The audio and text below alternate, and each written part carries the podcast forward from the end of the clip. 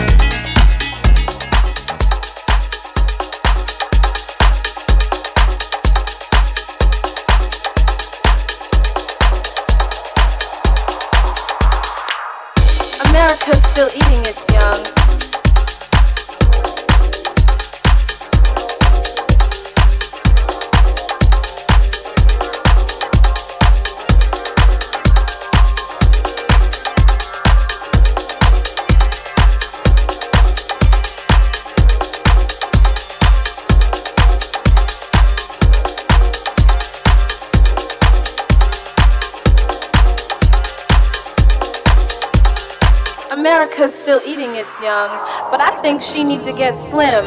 Fast, somebody tell that heifer to exercise her demons. Stop chewing on black children and reduce her jail cellulite. Ain't nobody want her breast milk, so she backed up, chest swollen. See, justice for black folk is notoriously lactose intolerant. Maybe she should get a tummy tuck, cause her underbelly's showing. And we see a disproportionate percentage of black boys locked up in the belly of that beast. She likes dark meat, developed a taste for dark meat. I mean, she's been sucking the blood from our marrow since slavery. Too bad most innocent cons don't have the Canadians to clear up the lie. Post suction causes a clog in the system. A lot of black boys get the system. Inmates studying law to find a clause in the system. They know they gon' die, but at least they can put some sort of pause in the system. Four cops get acquitted, and Giuliani got the nerve to give applause for the system.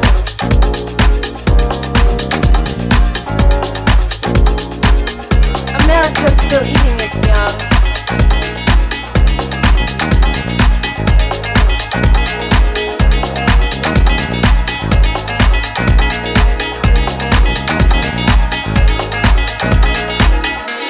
America's still eating its young.